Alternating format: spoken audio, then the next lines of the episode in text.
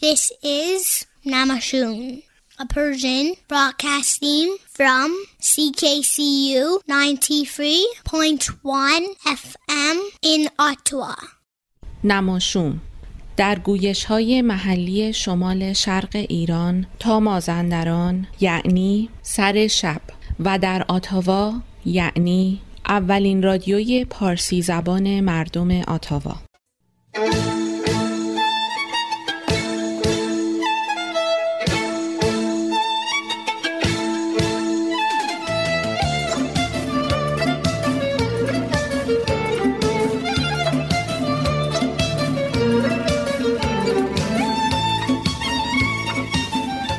نماشوم.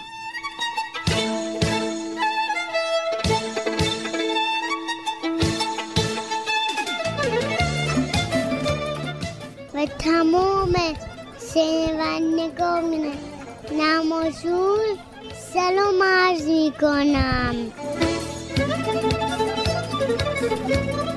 دوستان عزیز، همزبانان و همراهان نماشوم سلام.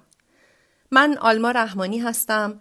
و با 976 مین برنامه رادیو نماشوم یک برنامه مفصل و پروپیمون که نتیجه همکاری دستندرکاران و اهالی خانواده نماشومه در خدمتتون هستم.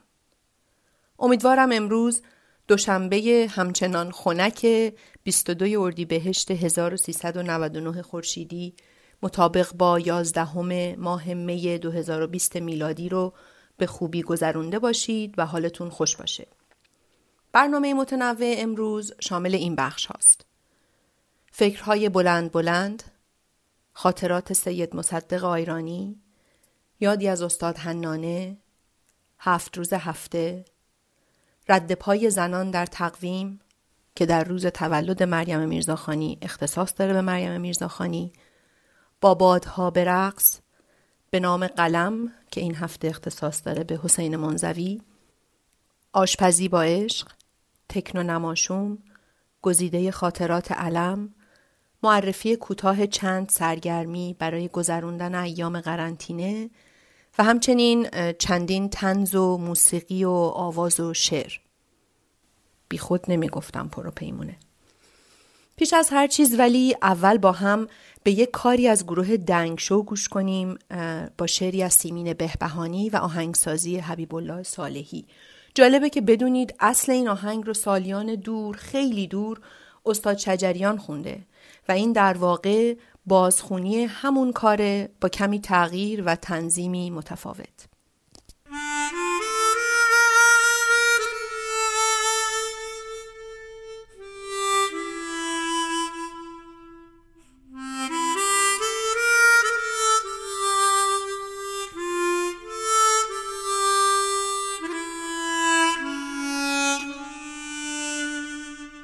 دلبند و دلخواهی چه شیرین سخنی. نمی کنم باور که مهمان منی. نمی کنم باور که با خنده خود سکوت سنگین را چون این می شکنی. قدم نهادی در خانه من شد است و روشن کاشانه من. سبو بیفکن پیاله بشکن که باد مستی ندهد. خوشا به حالی که خود مجالی به می پرستی ندهد.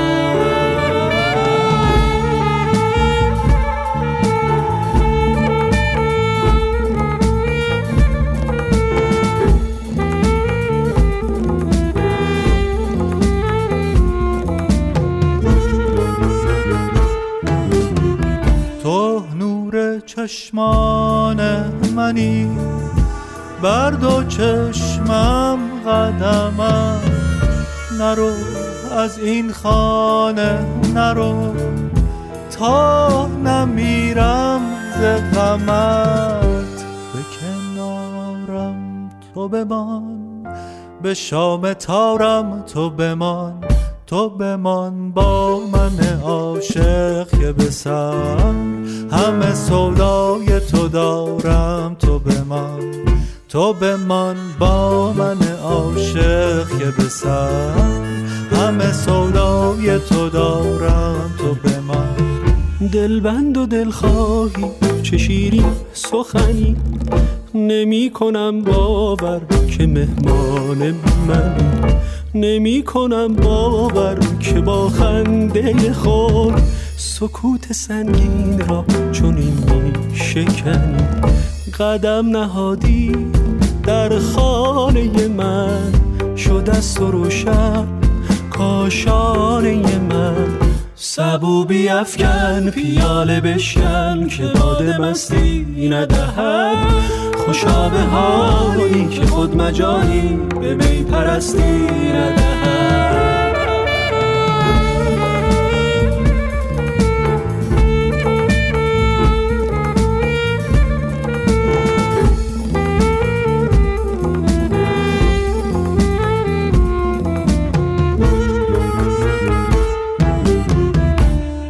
با هم گوش بدیم ببینیم آزاده تبا تبایی در مورد انسانهایی با شخصیت وابسته بلند بلند چه فکرهایی می‌کنه.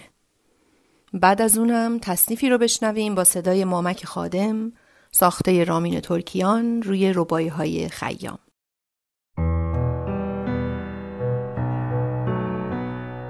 فکرهای بلند بلند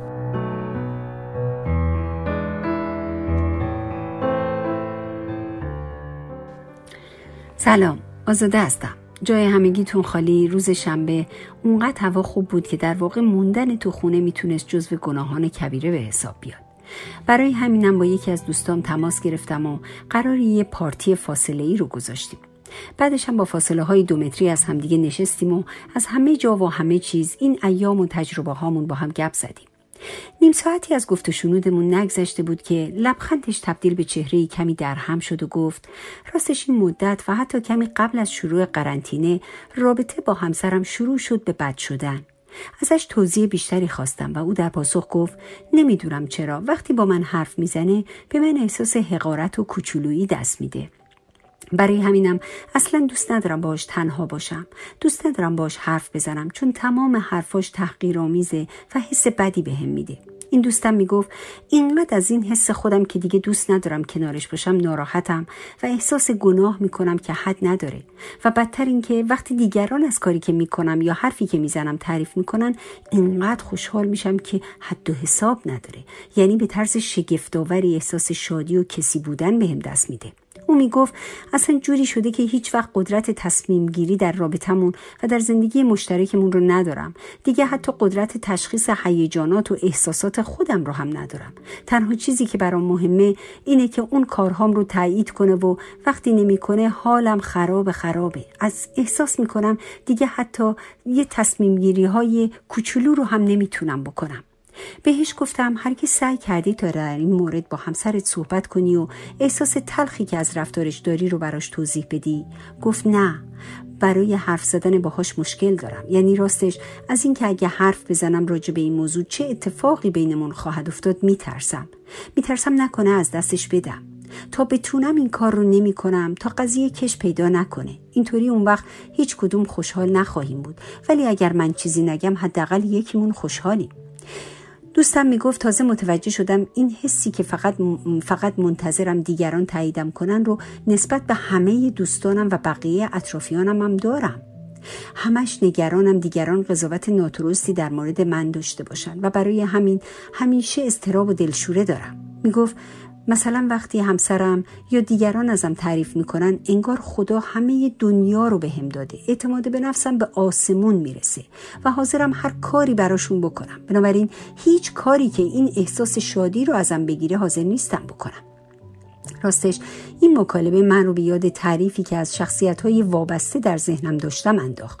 اگرچه رفتار همسر این دوست عزیزم که چنین احساس حقارتی رو به شریک زندگیش میده تحت هیچ عنوانی قابل قبول و پذیرفتنی نیست. ولی به جرأت می‌تونم بگم که شخصیت وابسته این دوست خوبم باعث شده که رفتار نادرست همسرش تقویت بشه. با خودم فکر کردم ببین چطور پایین بودن اعتماد به نفس و همچنین ترس از تنها شدن در ما باعث میشه که تمام هیجاناتمون وابسته به سایرین بشه و فضا و شرایط رو برای ایجاد یک رابطه نابرابر فراهم کنه فکر کردم وقتی ما اعتماد به نفس کافی نسبت به خودمون، باورهامون، عقاید و رفتارهامون نداشته باشیم، اون وقت هر کسی می‌تونه روی ما تاثیر بگذاره و ما رو و احساساتمون رو با خودش برقصونه. چرا که دیگه در این صورت من من نیستم. من می‌تونم هر کس دیگه ای باشم به جز خودم. فکر کردم چقدر زندگی برای کسایی که شخصیت های وابسته دارن دشواره همیشه منتظر تشویق از جانب دیگرانن چون خودشون چندان به افعال و گفتارشون اعتماد ندارن و منتظرن ببینن دیگران چه عکس عملی در رابطه با افعال و گفتار اونها از خود نشون میدن و همین ام باعث میشه که هیچ وقت نتونن با خودشون و از اونچه خودشون هستن خوشحال و خوشنود باشن. و از طرفی به علت ترس از تنها شدن حاضرن گاهی اوقات کارهایی رو انجام بدن که هیچ باوری بهش ندارن. و بعد فکر کردم راستی چه اتفاقی میفته که برخی از ما دارای چنین ویژگی های شخصیتی میشیم.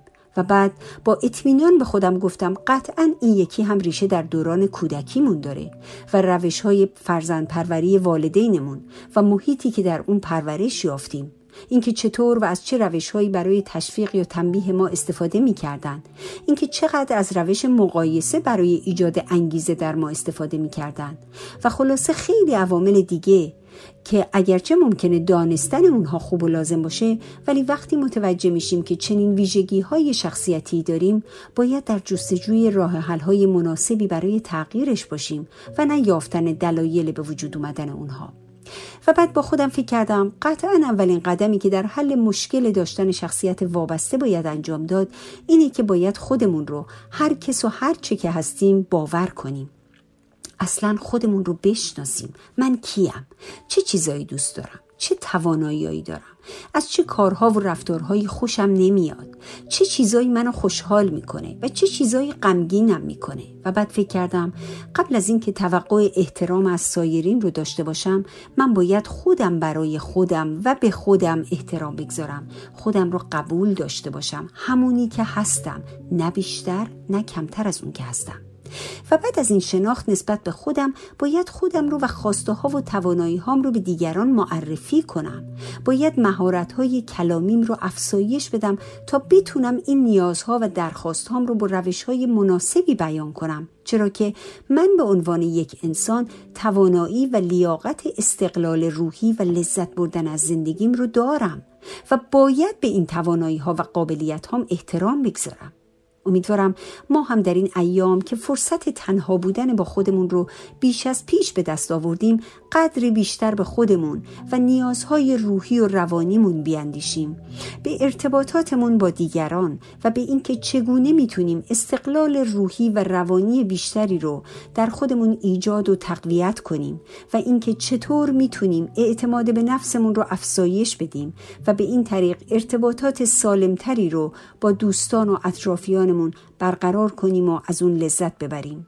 به امید اینکه همه ما با شناختن بهتر خودمون قادر به اعتماد و اطمینان بیشتر نسبت به خودمون و توانایی هامون باشیم همه شما عزیزان شنونده های فکرهای بلندم رو تا فکر بلند بعدی به خدا می سپارم خدا یار و یاورتون باد. فکرهای بلند بلند.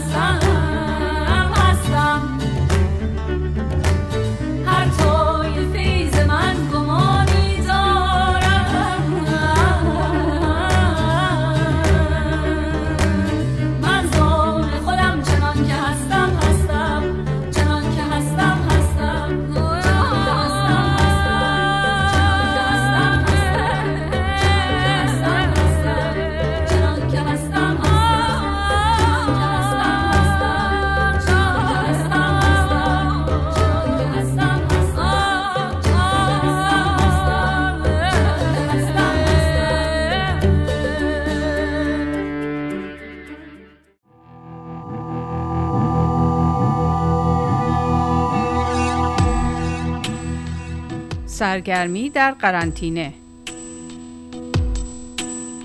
آوا عنوان فیلمی است که در سپتامبر 2017 به کارگردانی و نویسندگی صدف فروغی ساخته شده.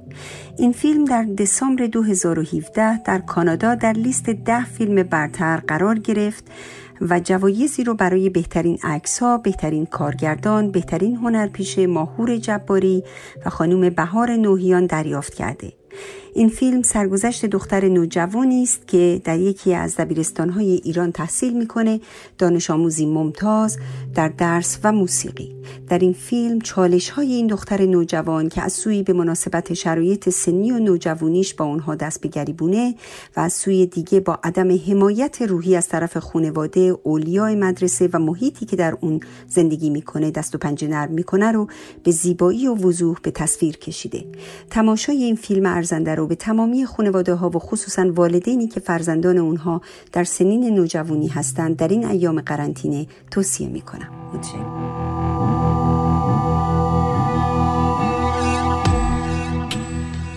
سرگرمی در قرنطینه.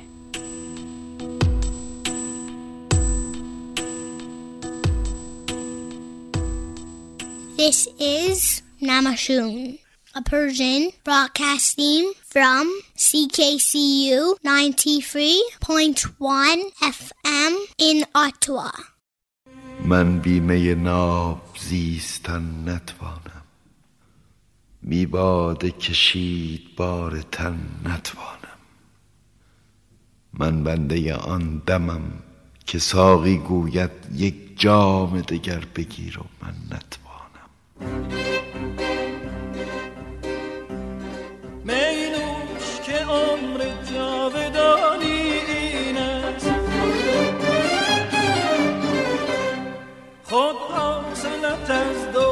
جوانی این است.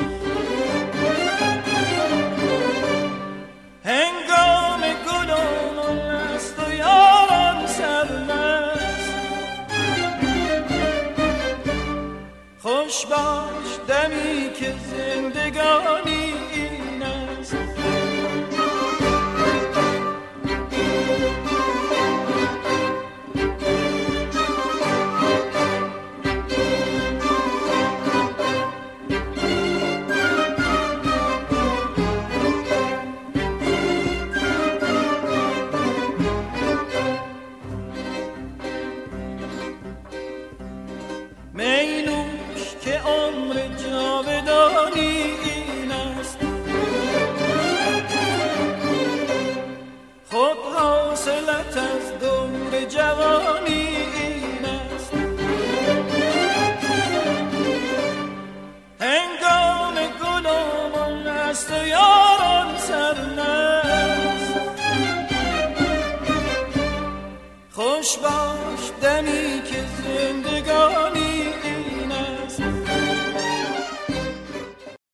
چهار روز پیش حوالی تهران زلزله اومد.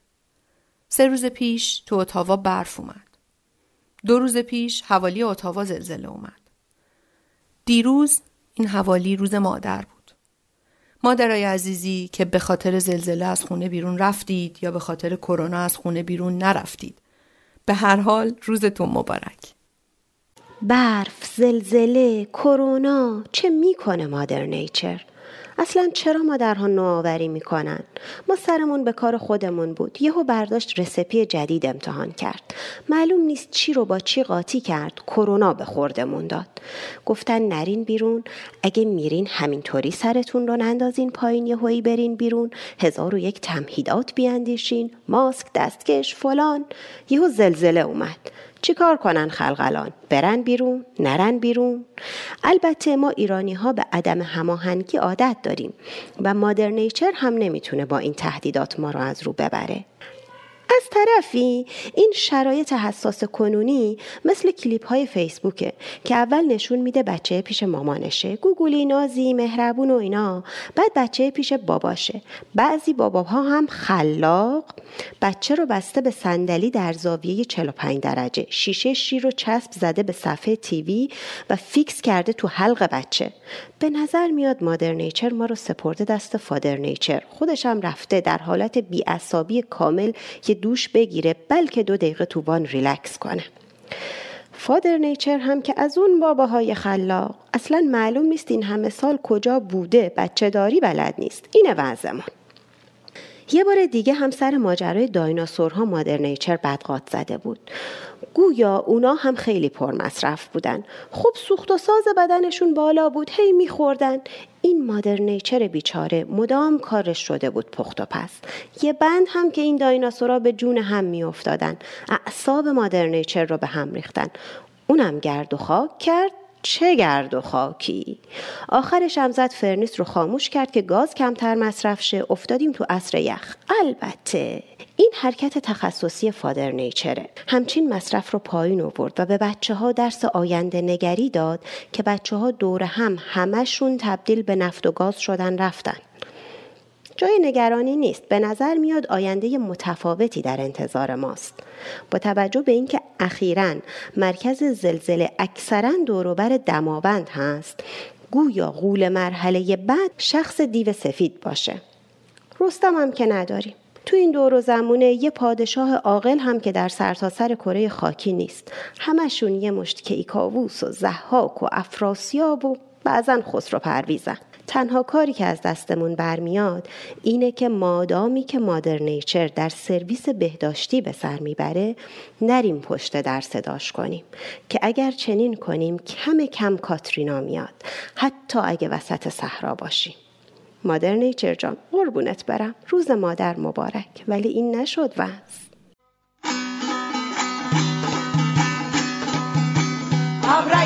از قبله ابرگر از قبله آید سخت و باران می شود.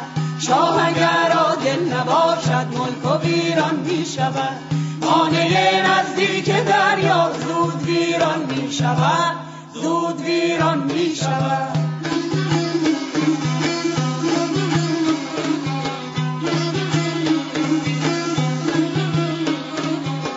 گل به این پاکیزگی از آب لال این پاکیزگی از آب لال می‌خورد. قصه دیوانه را مرد عاقل می‌خورد. مرد عاقل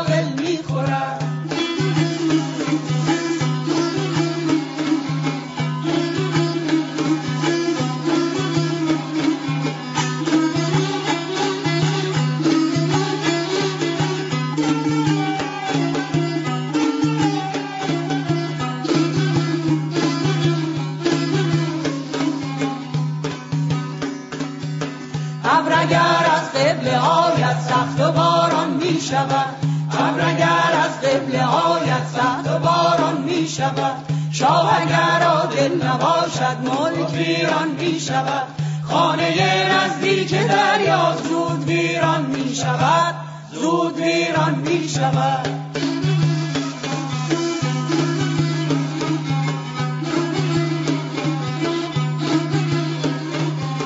گل به این پاکیزگی از آب لال می خورد گل به این پاکیزگی از آب لال می‌خورد. قصه دیوانه را مرد عاقل می‌خورد.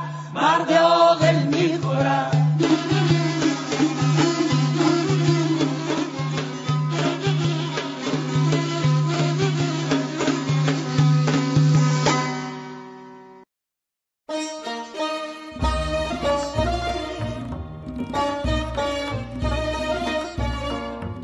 خاطرات سید مصدق آیرانی آذرگشسبی به قلم مهران را.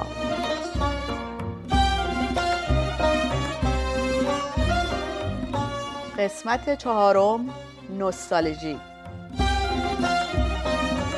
برای یک روستای در محاصره که بخواهند جوانهای از همه جا بیخبرش را قفلتا بدزدند واقعا چه بهتر از آن که در نقشه نباشد و تا ممکن است کسی از آن خبردار نشود.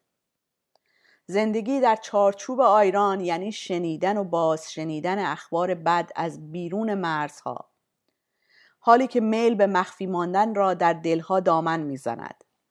درست است که آنجا کویر است و دور تا دورش را جنگل ها گرفتند. اما وقتی که بوی چوب سوخته گوشه گوشه دنیا را فرا گرفته باشد وقتی آتش سوزی ها دیگر مهار شدنی نیست هیچ جایی مبارکتر از یک کبیر لخت و اور نخواهد بود. باد می‌خواهد از هر سوی بوزد. حالا شما اسمش را بگذار تاسی یا هر چیزی که دلت خواست. درک و لمس این آتش برای هیچ کس به اندازه یک آیرانی که مدتی در آن آیران زندگی می کند قابل فهم نیست. وگرنه هر آن آیرانی که تا کنون آیران را ندیده اصلا نه شکی دارد و نه یقینی. هر آیرانی هم که آن آیران را ندیده فهمش از جنس علم الیقین است. میماند دو گونه مهم دیگر. نخست آن آیرانی که آیران را دیده که اگر فهمی داشته باشد حد اکثر به عین الیقین می‌رسد. سرانجام آیرانی که سمندروار در آتش آن آیران زندگی می کند به این می‌گویند حق الیقین که امکان فهمش در اندازه های هر کسی نیست. آتش خورکانیم مترسان ما را ای زاهد از آتش که به حق باک نداری. شما باید ابراهیم خلیل که سهل است خود سیاوش باشی که با اسبت از دل شوله ها بیرون بیایی و با وجود اثبات بیگناهی هنوز برد و سلامی هم در انتظارت نباشد. درست است که ابراهیم در دل آتش ها رفت اما آیرانی نبود. آن آتشی که برد و سلامت شود که آتش نیست. اینجاست که می‌گویم یک نفر آن آیرانی ابراهیم خلیل هم که باشد از مرحله علم الیقین نمیگذرد. ما ایرانی های خارج از روستا در آتشی میسوزیم که هرگز برد و سلامت نخواهد شد. آن ایران سیاوشگرد ماست که میسازیمش. وزیر و وکیل و مدیر و مهندس و دکترش می‌شویم با این حال سرمان را خواهد خورد. می‌گویید گو خوردی خارج شدی؟ حرفتان حساب. آدمی که می‌داند جنگل آتش گرفته کویر را ترک نمی کند اما ما را دزدیدند و چشم بسته آوردند. دزدی که فقط به نردبان و کمند و آدمی که از دیوارت بالا می رود نیست. امروزه توی خانهت نشستی و روز روشن داری حسابت را چک می‌کنی می‌بینی؟ زبانم لال. دو هزار دلار کردیت کارتت را خالی کردند این آنایرانی ها ترار با دو تا تشدیدند خودشان می‌گویند کانارتیست جوری مغز آیرانی را میدوزند که فکر می‌کند خودش با عز و التماس آمده است. اولین نیرنگشان این که می‌گویند ما همینطور کشکی اقامت نمی‌دهیم. از یک طرف خیابانهای تمیز و هوای پاک و طبیعت زیبا و مردمان شاد و آزاد را توی ماهواره نشان می‌دهند. از آنور می‌گویند به آیرانی جماعت ویزا نمی‌دهیم. شما باشید لج نمی کنید ته ته وجودتان نمی‌گویید. میآیم و تو هم هیچ غلطی نمی‌توانی بکنی. دیدار مینمایی و پرهیز می‌کنی. بازار خیش و آتش ما تیز می‌کنی. هیچ وقت یادم نمی رود عصر 22 اکتبر سال 1998 بود که من سید مصدق آیرانی آزرگوشسبی یگان همسرم خامسه آل عبا و پسر و دخترم آیت الله و پوپک. با دوازده تا چمدان سی و چند کیلویی و دلهایی پر از عشق و امید وارد فرودگاه آن آیران شدیم. هوا بد جوری سرد بود. سوز استخوان سوزی می آمد برف همه جا را گرفته بود.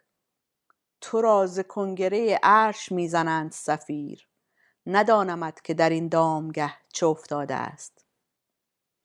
داشتم در و دیوار فرودگاه را وارسی می کردم که فکری به خاطرم رسید. با خودم گفتم که یک چایخانه سنتی توی این فرودگاه خوب می گیرد واقعا عجیب است که آن ایرانی ها عمری وقتشان تلف شد و به این فکر نیفتادند. خوب که نگاه می کردم آثار سادگی و بلاحتی را می دیدم که مثل یک روز مهالود رنگ پریده در چشمهای آنایرانی جماعت برق می‌زد. در آن عصر آغازین که سنگ فرش سالن‌های فرودگاه آنایران را برای نخستین بار تجربه می کردم. پرده یکی یکی از پیش چشمم کنار می رفت و مکاشفه ای آغاز می شد که بعدها به معاینه و مشاهده هم رسید. به زودی دریافتم که لازمه هر عملی یک تحلیل عمیق است. چیزی که آنایرانی ها از آن محرومند. اصولا کسی که در یک جنگل در حال آتش سوزی زندگی می کند فرصتی برای تجزیه و تحلیل ندارد. باید دایم دست به عمل بزند بیان که بتواند راجع به آن عمل با کسی رایزنی کند. حالتش خیلی شبیه به پسته های است که پس از غرق شدن در آب نمک روی آتش و تابه داغند.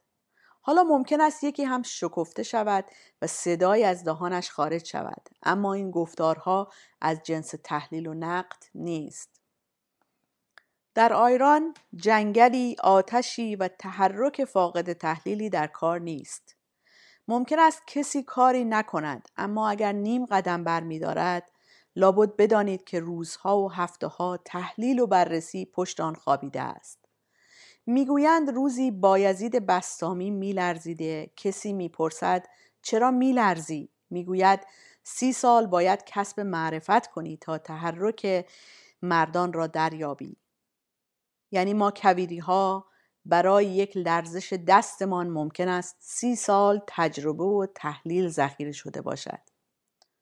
شما کافی است یک عصر پاییزی بروید خانه یک آیرانی بنشینید و گپ بزنید. ممکن است کل پذیرایی به نصف پاکت سیگار و دو فنجان چایی با خرما خلاصه شود که چاییش از هند آمده و سیگارش از دوبی اما همان خرما که سهل از قطمیری که مثل کفن دور استخوان خرما را گرفته دو ساعت گفتگوی شما را به خود معطوف خواهد کرد. این یعنی چه؟ یعنی اینکه پذیرایی اصلی ما سخن است. امکان ندارد شما یک آیرانی را ببینی که یک پروندی ملکی نصف کاره نداشته باشد. این یعنی چه؟ یعنی اینکه آیرانی بیش از اتمام کار به نقد و تحلیل آن میاندیشد. هر که را می‌بینی یا یه زمینویی داره که از پدرش رسیده و هنوز توی وارث است و یا یه باغچویی داره که اگر آب داشت سالی چقدر یونجه می‌داد. خانواده هست که سه نسل پدر در پدر ملکشان را ثبت ندادند. نه اینکه به فکر نباشند نه اینطور نیست ابدا اینطور نیست. هفته ای سپری نمی شود که صحبت ملک و سند و فواید ثبت و داستان فروشش مطرح نباشد. آنقدر اشتیاق تحلیل و تبیین مسائل در آیران نیرومند است که بعد از ساعتها تبادل نظر و قطعی شدن فروش ملک یک نفر می‌پرسد حالا فروختید با پولش می‌خواهید چه کار بکنید با این پرسش دوباره همه چیز برمیگردد اول خط و گیرم افراد خسته باشند مکول به بعد از شام می شود. می‌دانید اصولا در فلسفه آیرانی سخن یعنی عشق. خوب که نگاه کنید پر بیراه هم نمی‌گویند. مگر عشق چیست؟ تعهدی که به ذروه کمال رسد. تعهدی که افراد از سویدای دل به آن پایبند باشند. تعهد هم یعنی وفای به عهد و عهد یعنی سخنی که تو با خود در درونت می‌گویی یا بیرون از خود بر زبان و قلمت جاری می‌کنی. پس سخن تو اگر دروغ نباشد عهد تو و عهد تو اگر سست نباشد تعهد تو و تعهد تو اگر سطحی نباشد عشق تو را می سازد.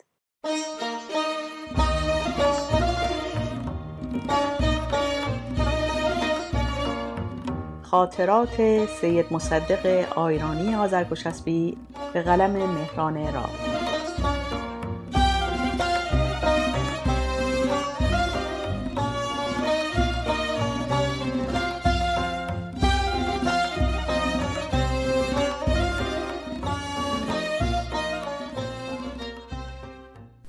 نای نای نای نای نای نای نای نای نای نای نای نای نای نای نای نای نای na na na na na na na Noi, no, noi, noi, noi, no, noi, noi, noi, no, noi, noi, noi, noi, noi, no, noi, noi, no, noi, noi.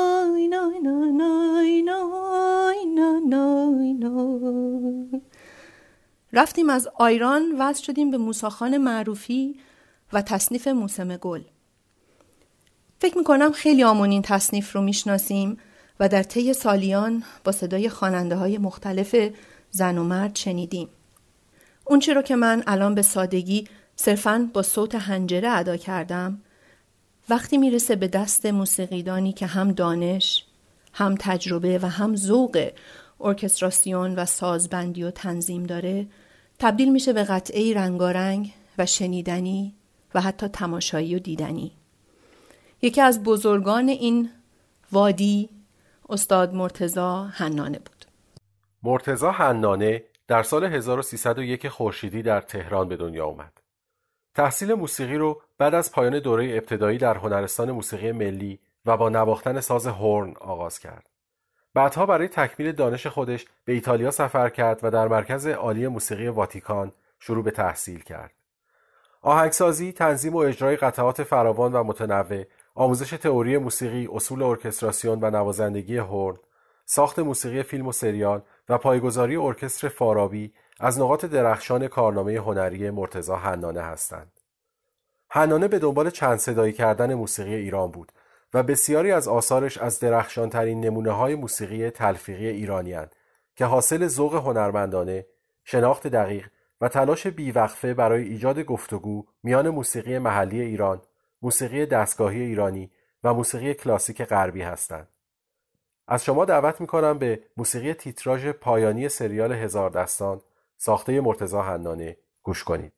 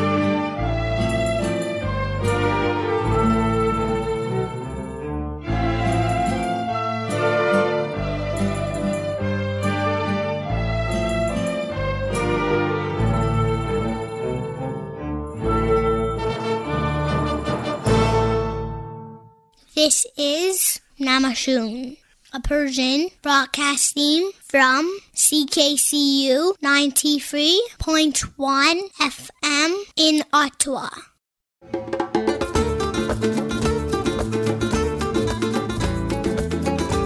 هفت روز هفته اهالی محله ای در بروکلین نیویورک با بوی تعفن عجیبی مواجه شده بودند. چند روز بعد پلیس در داخل یک کامیون یوهال دهها جنازه کشف کرد. به قسمتی از گزارش سی بی سی در برنامه دکارنت جمعه 8 می گوش بدید. It was a gruesome discovery. Police in Brooklyn got a call this week about the smell of a tractor trailer. They followed up, opened the vehicle, and what happened next made headlines around the world. We do want to update you now on breaking news we've been following out of Brooklyn. Dozens of bodies were found in U-Haul trucks outside of a funeral home in the Flatland section. Police were called after neighbors say that they noticed a foul smell. در نیویورک تا کنون بیش از 20 هزار نفر در اثر کرونا درگذشتهاند. مرد شورخانه ها چندین برابر ظرفیت خود جنازه دریافت می کنند و قادر به اجرای به موقع شستشو و تدفین جنازه ها نیستند. تدفین در گورهای دست جمعی رایج شده است و جنبه های روحی، روانی، انسانی فاجعه ابعادی غیر قابل تصور به خود گرفته است.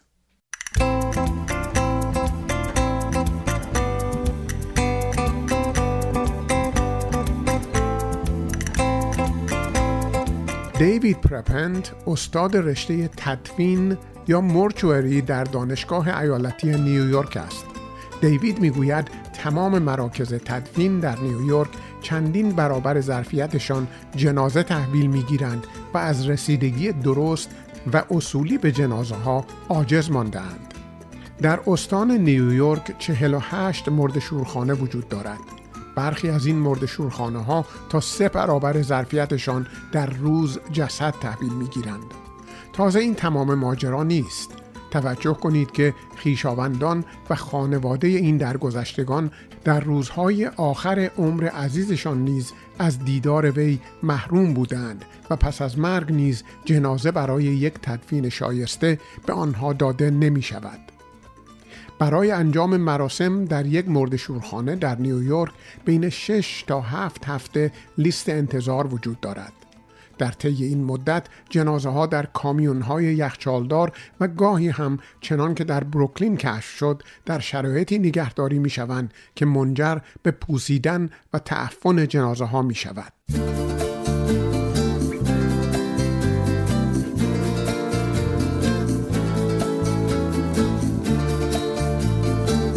در هفته که گذشت صحبت‌های فراوان در مورد از سرگیری فعالیت‌ها و حرکت به سوی عادی سازی شرایط رو شنیدیم.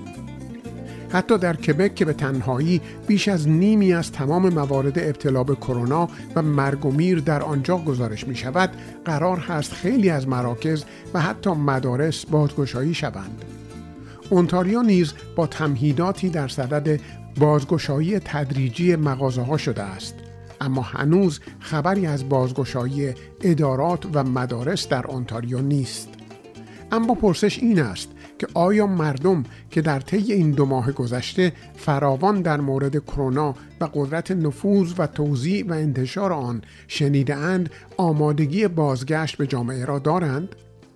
نظر شما چیه؟ اگر در این مدت در خانه مانده اید آیا راحت هستید که به تدریج به جامعه برگردید؟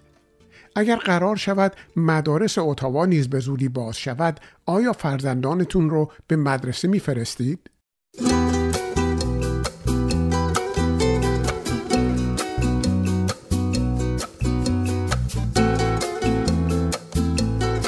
ساعت یک بعد از ظهر 23 فوریه 2020 هومه گلین کانتی جورجیا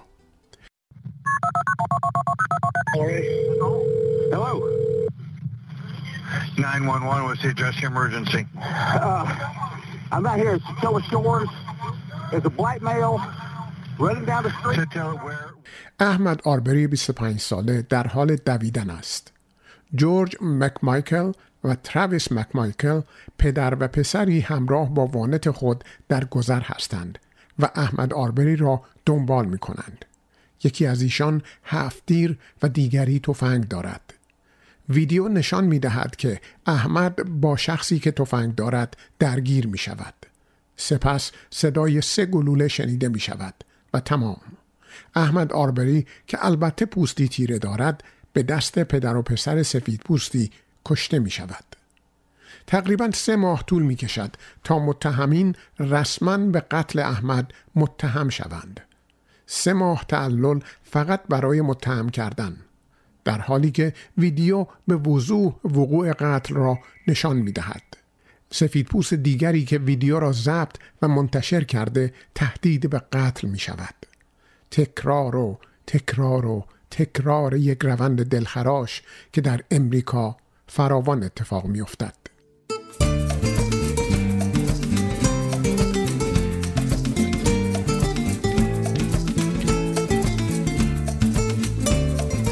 دوستان عزیز به من انتقاد شده که هفت روز هفته قبلی من یک جانبه و بر علیه حزب محافظه‌کار کانادا بود. از این شنونده محترم و بقیه دوستانی که با نکت سنجی به برنامه گوش میدن سپاسگزارم و انتقاد این شنونده محترم را میپذیرم.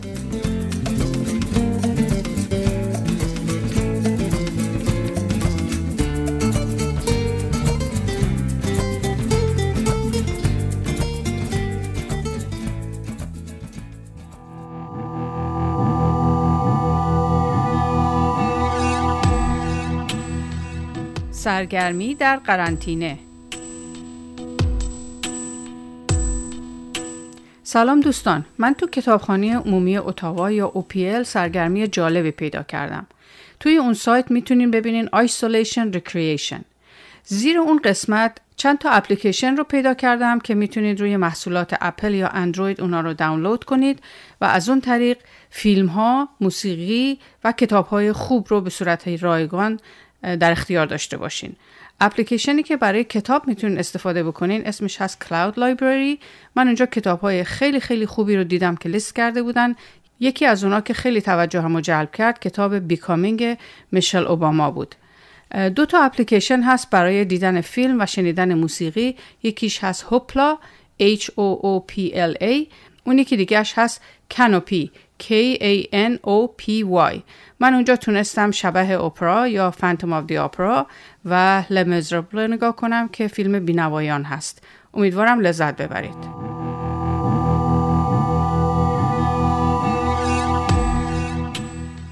فاطمه کشوری همکار خوب نماشوم هم در تولید برنامه تکنو نماشوم دست داره و هم شاعری خوشقری هست. شعری از سروده های خودش رو با صدای خودش با هم میشنویم.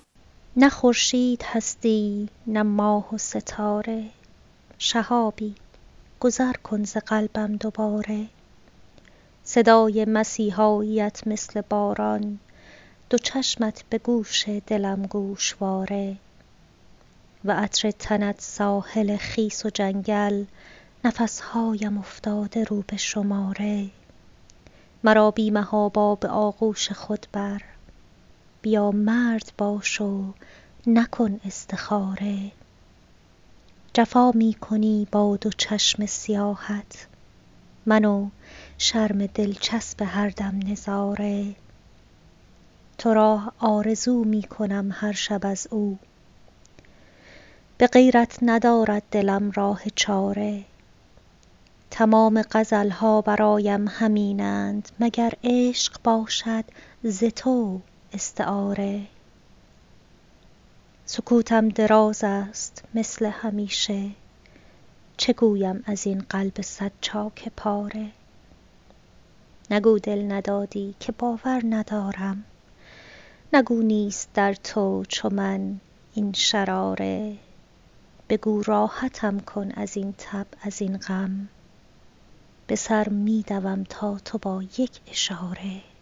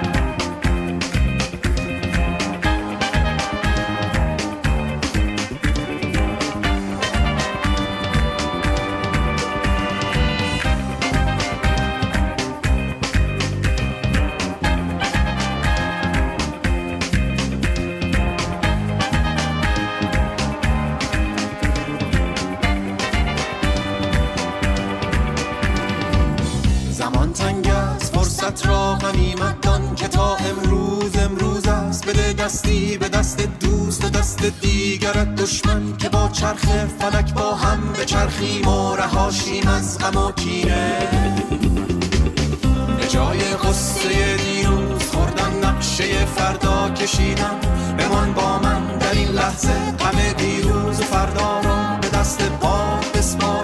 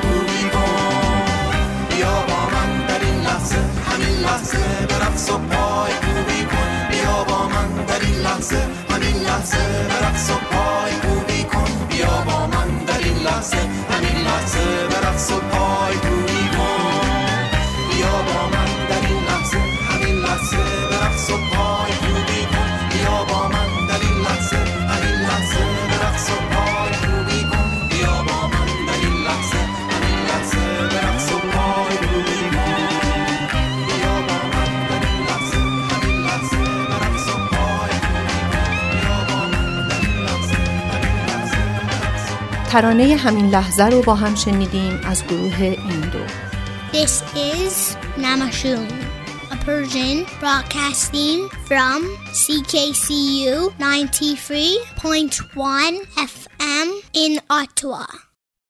قطعا شما هم به خاطر میارید لحظه هایی رو که بعد از یک مشاجره و جر و بحث طولانی و خسته کننده با همسرتون یا با فرزندان خردسال یا نوجوانتون از حفظ این رابطه زناشویی یا تربیت فرزندانی شاد، موفق و سالم ناامید شده باشید. یا برخی از شما که با بیاد آوردن خاطرات تلخ اون مشاجرات بین والدینتون از یافتن همسری مناسب و آغاز یک زندگی زناشویی موفق و آرام معیوس شده باشید.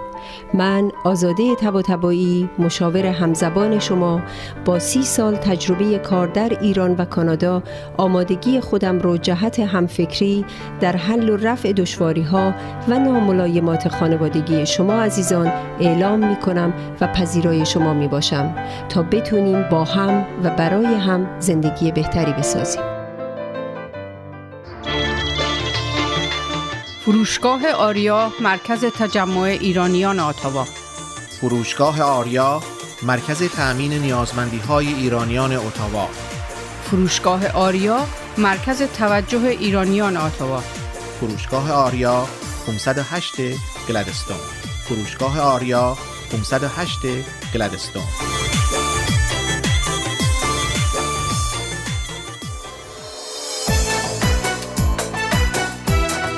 پارسیا تراول؟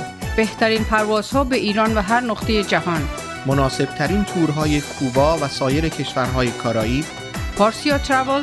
آژانس مورد اطمینان و محبوب شما با مدیریت آذر آقارزی پارسیا تراول؟ 613 230 82 28 پارسیا تراول؟ 613 230 82 28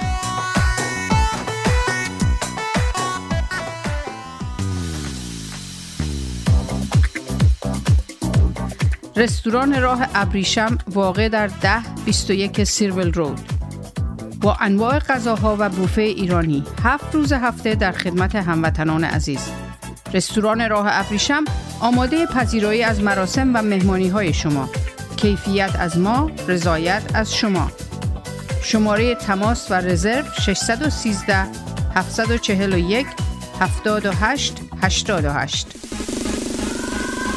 مهدی فلاحی در بیش از 25 سال خدمت به جامعه ثابت کرده است که دلسوز مردم و خدمتگزار آنهاست.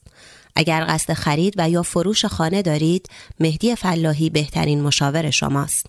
مهدی فلاحی آماده ارائه هر گونه خدمات real estate.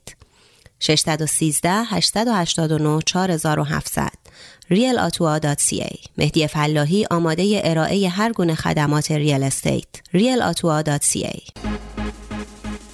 انجمن فرهنگی هنری ایرانیان اتاوا پاکسو با سالها سابقه فعالیت در اتاوا با هدف ترویج فرهنگ و هنر ایرانی نسبت به بزرگداشت آین و سنن ملی و برگزاری همایش های ادبی هنری اجتماعی کلاس ها و کارگاه های آموزشی اقدام نموده است. انجمن پاکسو دست یاری شما دوستداران فرهنگ و هنر ایرانی را به گرمی می فشارد و از شما دعوت می نماید برای آشنایی بیشتر و مشارکت در فعالیت های انجمن به وبسایت paksu.ca مراجعه یا از طریق تلفن 613 510 0213 و ایمیل info@paksu.ca با ما تماس حاصل نمایید.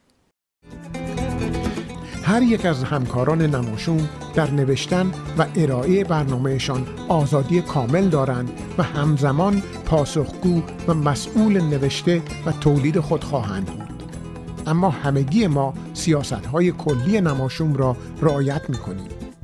ما جز در زمینه مطلبی که در آن تخصص یا اطلاعات کافی داریم حرفی نمی‌زنیم. ما از تجزیه و تحلیل مطالب مگر آنکه در تخصص ما باشد خودداری می‌کنیم.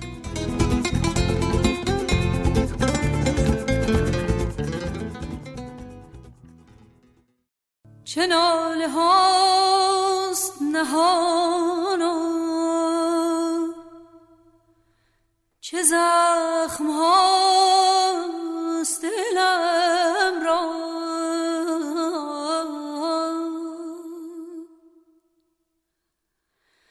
چه ناله هاست نهان و چه زخم هاست دلم را.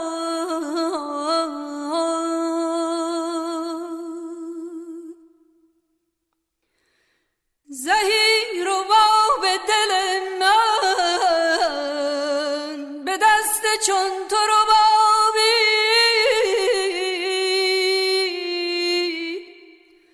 به دست چون تو رو بابی یا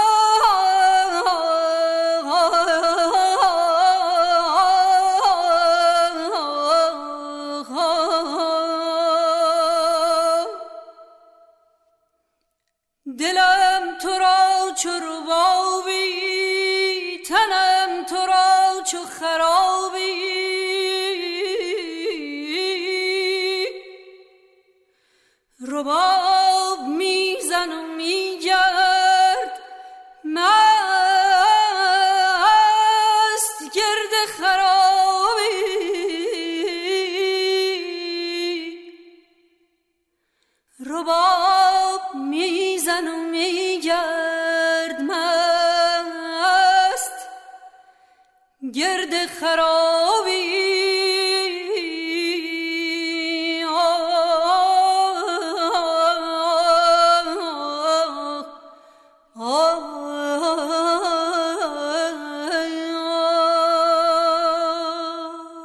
آواز رباب رو شنیدیم با صدای افسانه رسایی از آلبوم سرود گل استاد علیزاده.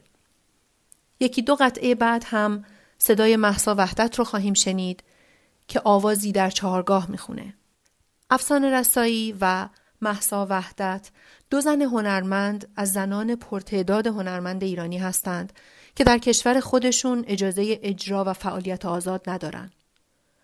کارهای خواننده های زن یا به شکل زیرزمینی و یا خارج از ایران ضبط و پخش میشه. در اجراهای عمومی و کنسرت های رسمی ساعتی پیش از آغاز برنامه قافلگیرانه مجوز نواختن زنان لغو میشه. این میون البته گاهی صحنه های بدی هم خلق میشه.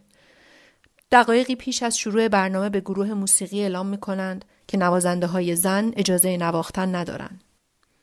برخی گروه ها کل برنامه رو کنسل می‌کنن. برخی گروه ها فقط نوازنده های مرد رو به صحنه میفرستند و برخی گروه ها هم نوازنده های زن در تمام طول اجرا ساز به دست و به حالت نواختن به همراه نوازنده های مرد روی صحنه میشینن اما نمی نوازن. یا اینکه میکروفون همخان زن رو میون اجرا وسط قطع قطع می‌کنن و اون زن خواننده هنرمند بدون میکروفون به خوندن ادامه میده. خلاصه اینکه این زنان هم با چنگ و عود و هم با چنگ و دندون دارن با این ناملایمات و ناآگاهی ها می جنگن و همچنان به خلق هنر و زیبایی و به زن هنرمند بودنشون ادامه میدن.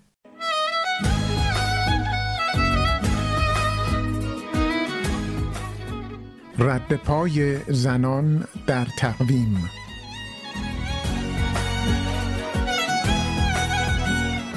مریم میرزاخانی ریاضیدان ایرانی و استاد دانشگاه های پرینستون و استنفورد بود. میرزاخانی برنده جوایز متعددی در دنیای ریاضیات بود و در سال 2014 برنده مدال فیلز شد که بالاترین جایزه در ریاضیات است.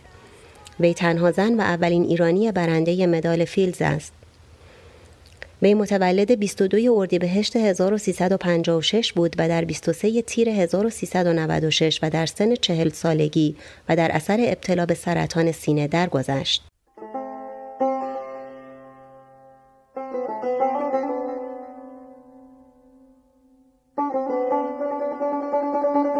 روز تولد مریم میرزاخانی یا همان 22 اردیبهشت برابر با دوازدهم می از سوی اتحادیه بین المللی انجمنهای ریاضی جهان با پیشنهاد کمیته بانوان انجمن ریاضی ایران به عنوان روز جهانی زن در ریاضیات نامگذاری شد.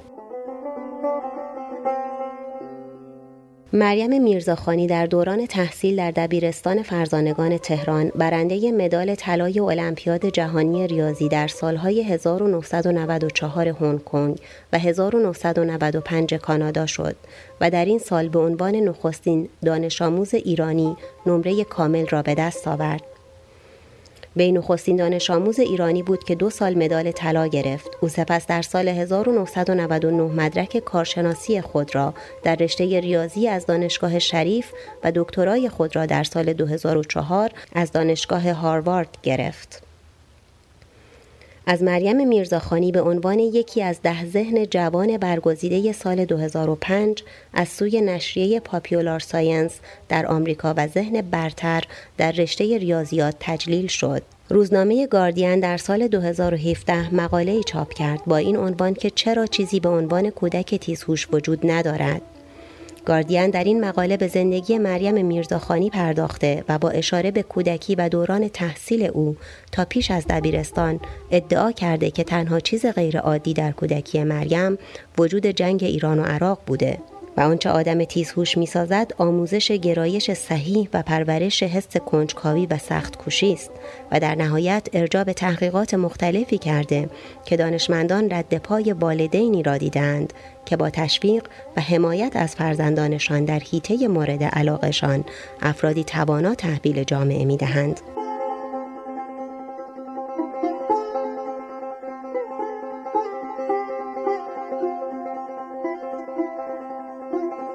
مریم میرزاخانی به همراه ایمان افتخاری و حسین نمازی عضو تیم دانشجویی ریاضی دانشگاه شریف بود که در سال 1376 رتبه اول کشور را کسب کرد. مریم در اسفند 1376 در اتوبوس حامل دانشجویان ریاضی شرکت کننده در 22 دومین دوره مسابقات ریاضی دانشجویی از اهواز محل برگزاری مسابقه براهی تهران بود که اتوبوس به دره سقوط کرد. شش دانشجوی ریاضی دانشگاه شریف که اغلب از برگزیدگان المپیادهای ریاضی ملی و بین المللی بودند جان باختند. مریم میرزاخانی از جمله بازماندگان این سانحه بود واقعه تلخی که سالها بعد یک بار با مرگ مریم در تیر ماه 1396 و بار دیگر با سانحه پرواز 752 در اسفند 1398 در یاد و خاطره بسیاری از همنسلهای مریم زنده شد.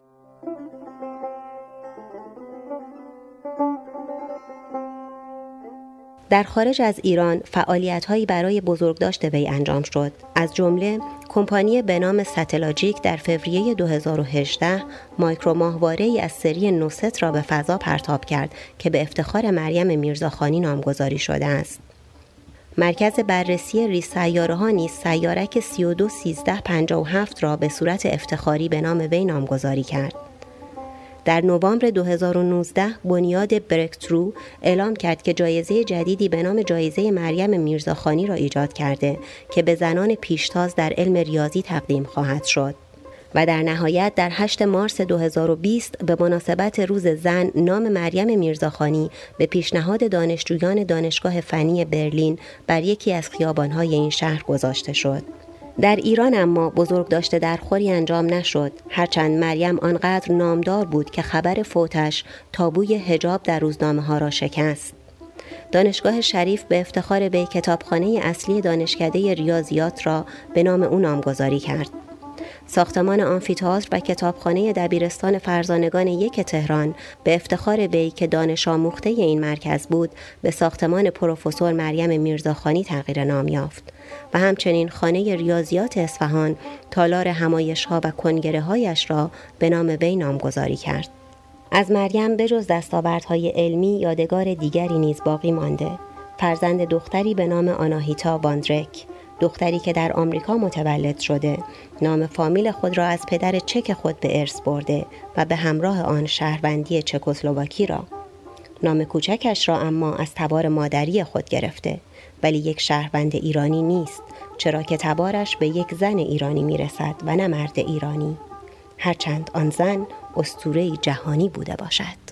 هوا منم منم زن پربار دامن من.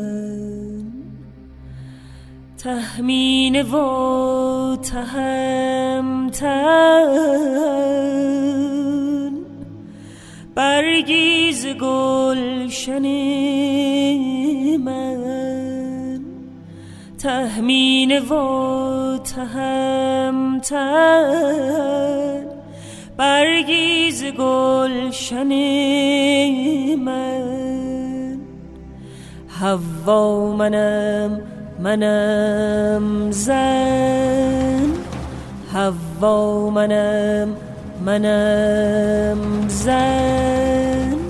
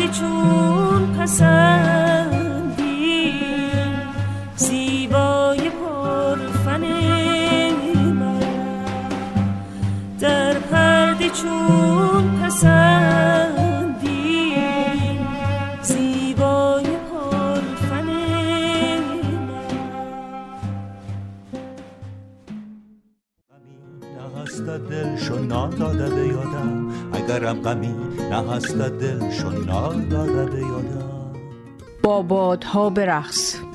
زار درد و شفا در میان بندرنشینان جنوب ایران. شادی و غم خرس و خنده فرقش و یک کال موده برنامه ای از نیما جنگوک. شادی و غم خرس و خنده فرقش و یک کال موده زیر ظهر تابستان آمنه زیر سایه کناری با دوستانش بازی می کرد که چشمش به آسمان افتاد و سرش گیج رفت.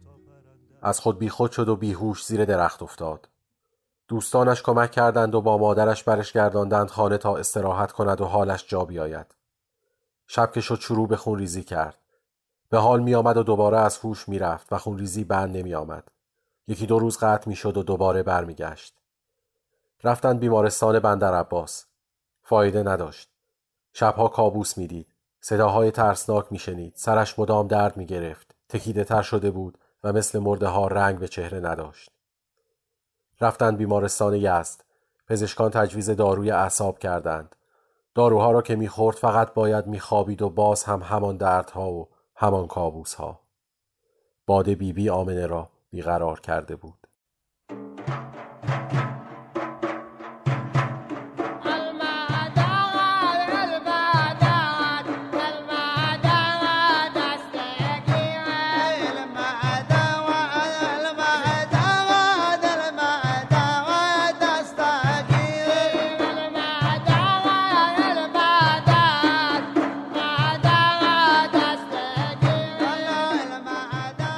شنهای داغ و دریای نیلگون که مادر است و انسان که زاده آب است و باد.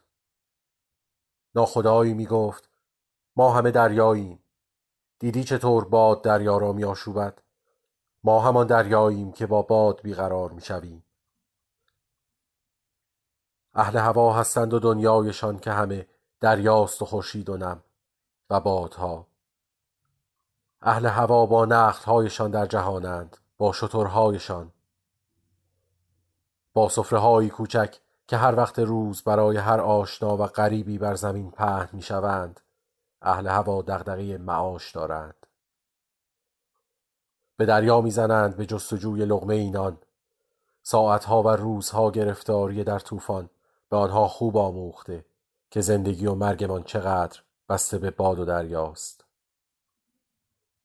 اهل هوا کپرهاشان را بر زمین سوخته می سازند با امید و شوق بیم و حراس با آتش. اهل هوا از قربتی به قربت دیگر در سفرند. به دریا می‌زنند بدان امید که روزی بازگردند. باز میگردند.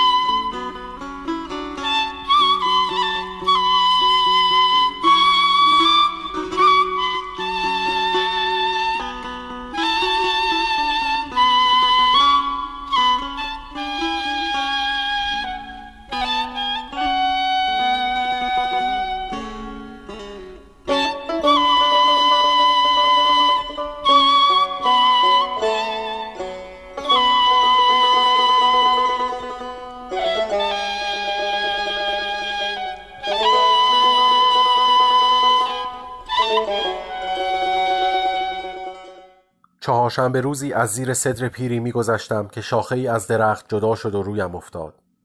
ترسیدم. به خانه که رسیدم انگار هلم دادند. افتادم و بیهوش شدم. به هوش که آمدم فرار می‌کردم به بیابان. میگرفتندم و باز فرار می‌کردم. انگار که دیوانه شده بودم با تناب به ستون میبستندم. بالای سرم قرآن خواندند قربانی کردیم و زیارت رفتیم. انگار نه انگار. بعد از مدتی خون ادرار می‌کردم. رفتیم بیمارستان شیراز. آنجا خشک شدم. دستهایم به سینه چسبید و پاهایم تکان نمی‌خورد. برگشتیم قشم و رفتیم پیش بابای زار. باد سیف گرفته بودم و باید برایم مجلس می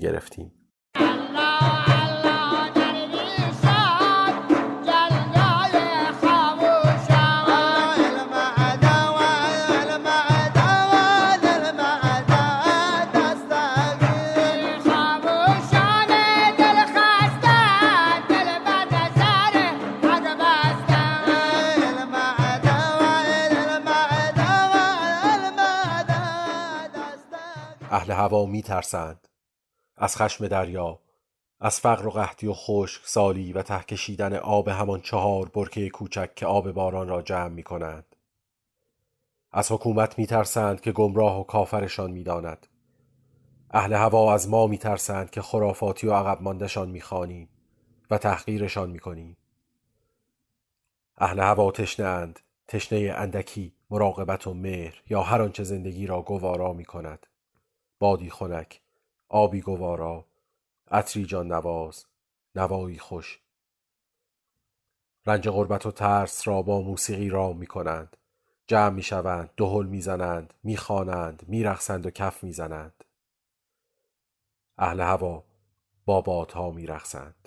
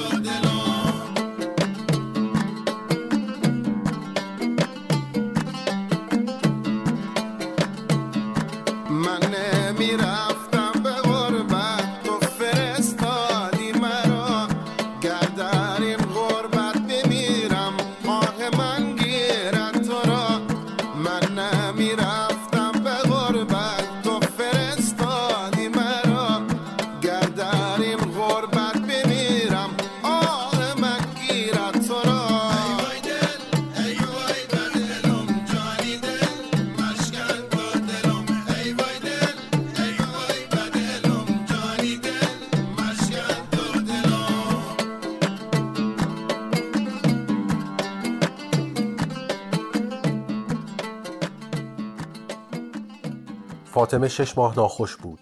کنار گردنش جوشی زده بود که مدام بزرگ و بزرگتر می‌شد. دکتر آزمایشگاه رفت. آزمایش داد و عکس انداخت. سرطان نبود اما نفهمیدن چیست. گردنش دردناک شده بود. درد از گردن به شانه و از آنجا به بازو و ساعد و مچ می‌رفت. دست راستش فلج شد و کم کم درد به پای راست رسید تا پای راست هم از کار افتاد. عادت زنانگیش قطع شد. مامازار بود که فهمید اینها نشانه های باد اسکندر است.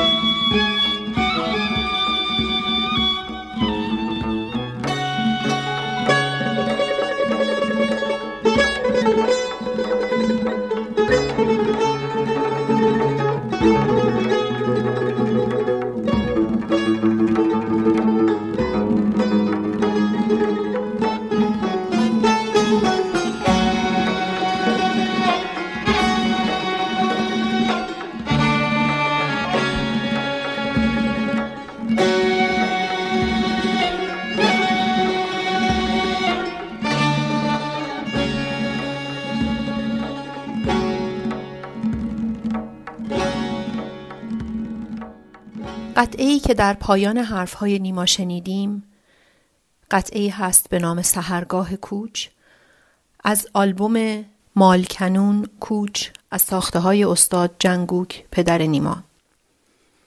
آلبوم مالکنون در واقع موسیقی ایل بختیاریه موسیقی کوچ و جابجایی کندن و رفتن کندن مال مال کنون نیما به جز دو قطعه از آلبوم مالکنون که در صحبتهاش استفاده کرده بود برای کار این هفته از قطعاتی از غلام مارگیری و علی عرب هم استفاده کرده بود.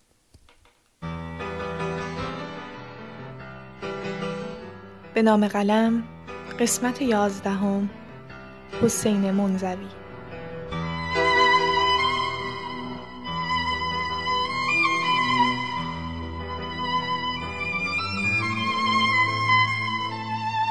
حسین منزوی شاعر عاشق مسلکیه که در 1325 در زنجان به دنیا اومد و در 16 اردیبهشت 1383 به علت بیماری قلبی درگذشت. منزوی شاعریه که گرچه بسیاری آثارش رو خونده یا شنیدن اما درباره خودش حرف زیادی زده نمیشه. بهروز رضوی که دوست حسین منزوی بوده در گفتگو با وبسایت سرپوش فرهنگی دربارش میگه خیلی سریح و بیپروا بود. بعضیا حتی گاهی اون رو به خاطر بیپرواییهاش بیتربیت می‌دونستن. اما واقعیت این نبود. چون من ذاتش رو خوب میشناختم. می‌دونستم که حرفهاش از روی صداقتیه که داره. به خاطر همین بارها و بارها پیش اومد که اگه کسی ازش دلخور می‌شد من سراغش می‌رفتم و از دلش در می آوردم و خلاصه میانه رو می‌گرفتم تا کسی با حسین دشمن نشه.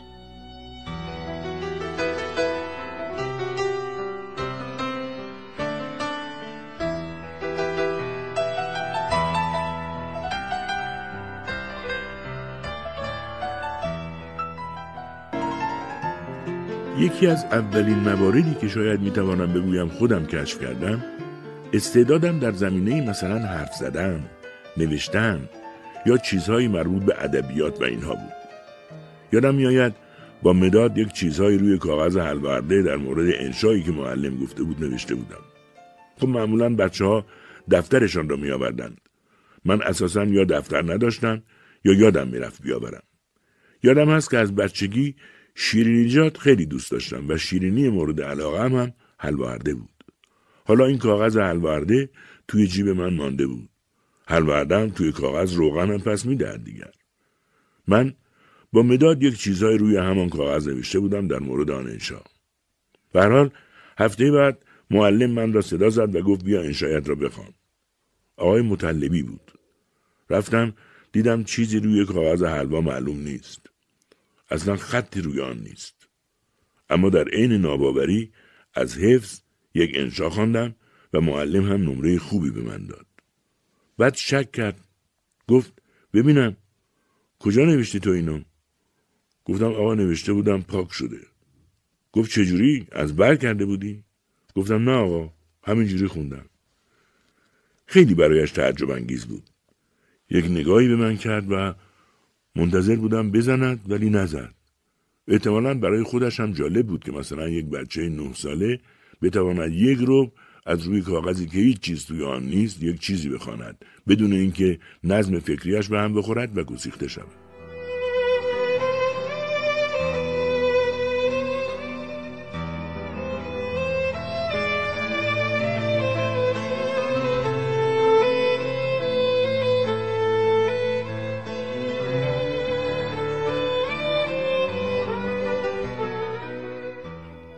منزوی بسیار علاقه من به شهریار بود. آثارش رو به فارسی ترجمه کرد و راجع بهش هم می نوشت. علاوه بر شهریار، اون آثار اخوان، سهراب، فروغ، خوشنگ ابتهاج و شاملو رو هم دوست داشت و دنبال می کرد. گرچه در جمعهای خودمونی شاملو رو نقد می کرد که مضمون بعضی کارهاش رو از شعرهای خارجی می‌گیره اما از اختباسی بودنشون حرفی نمی‌زنه. منزوی در سال 1344 وارد دانشکده ادبیات دانشگاه تهران شد و کمی بعد رشتهش رو به جامعه شناسی تغییر داد.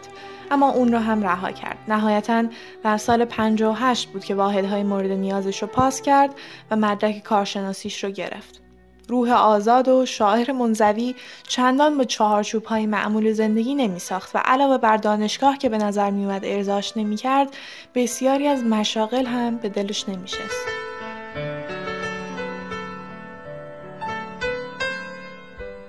در سال 59 اینطوری پیش آمد که در سازمان آموزش و انتشارات انقلاب اسلامی که مدیر مسئول و رئیسش آقای علی موسوی گرمارودی بود ایشان اول آقای اخوان سالس را دعوت به کار کرد. بعد از یک ماهی هم از بنده دعوت کردند و ما رفتیم و استخدام شدیم و شروع به کار کردیم به عنوان ویراستار یک. اخوان یادم است که انگار سر ویراستار بود. واقعا شغل خوبی بود و حقوق خوبی هم داشت.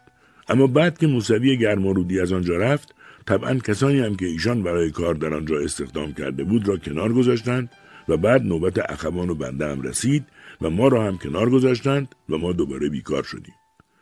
تقریبا سال شست همینجوری گذشت. سال شست از سالهای عجیب زندگی من بود. بسیار سال تلخ، مهم، تعیین کننده، مصیبت بار و یک سال تراژیک به معنای کامل کلمه. در این سال آنقدر هم ماجرا وجود داشت که اصلا حواسم پیش این نبود که من بیکار هستم و دارم با بیکاری سپری می‌کنم. ارتباط های گوناگون، سفرهای گوناگون و هر حال سال شست سال شگفتانگیزی بود. سال تلخی بود و در این حال سال بزرگی بود و شاید بیشترین ضربه عاطفی، روحی و حتی جسمی را زندگی در همین سال شست به من وارد کرد.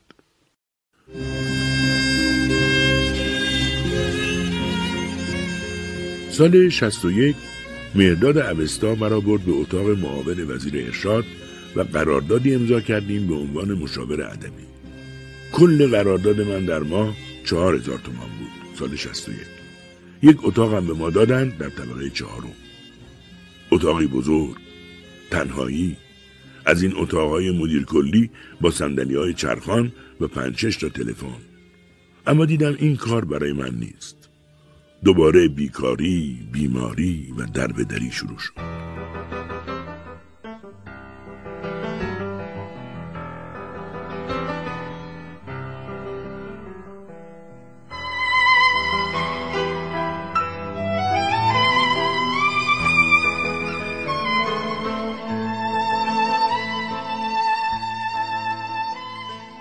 احتمالا یکی از اتفاقات سختی که در سال 1360 برای منزوی افتاد و در این کلیپ بهش اشاره می کرد طلاقش از همسرش بوده.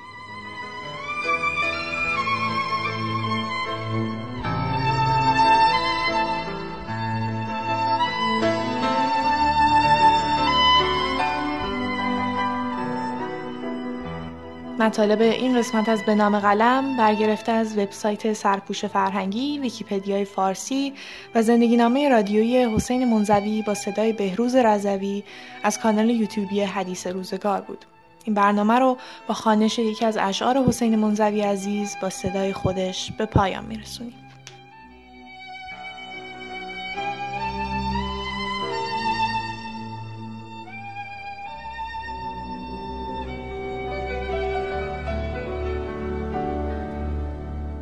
شاعر تو را از این خیل بیدردان کسی نشناخت. تو مشکلی و هرگزت آسان کسی نشناخت. کنج خرابت را بسی تسخر زدند اما گنج تو را ای خانه ویران کسی نشناخت. جسم تو را تشریح کردند از برای هم.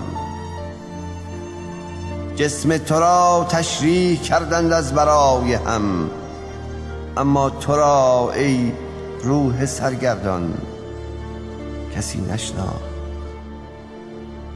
آری تو را ای گریه پوشیده در خنده. و آرامش آبستن طوفان کسی نشناخت زین عشق ورزان نسیم و گلشنت نشکه. زین عشق ورزان نسیم و گلشنت نشگفت که گرد باد بی سر و سامان کسی نشناخت. و از دوستداران بزرگ کفر و دینت نیز ای خود تو هم گزدان و هم شیطان کسی نشناخت.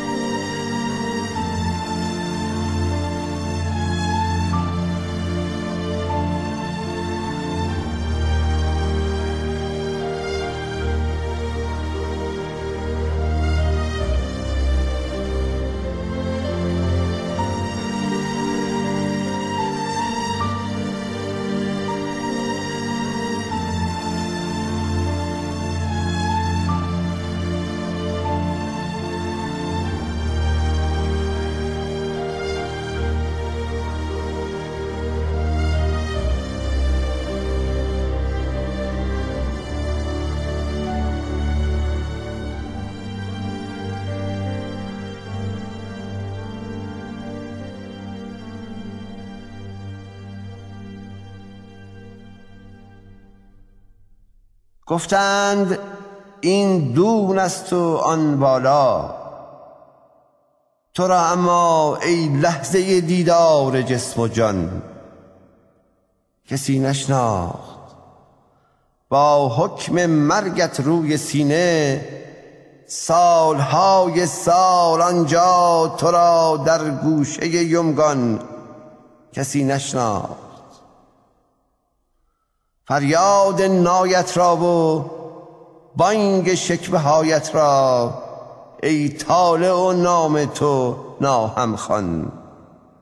کسی نشناخت بیشک بیشک تو را در روز قتل عام نیشابور با آن دلیل سینه عرفان کسی نشناخت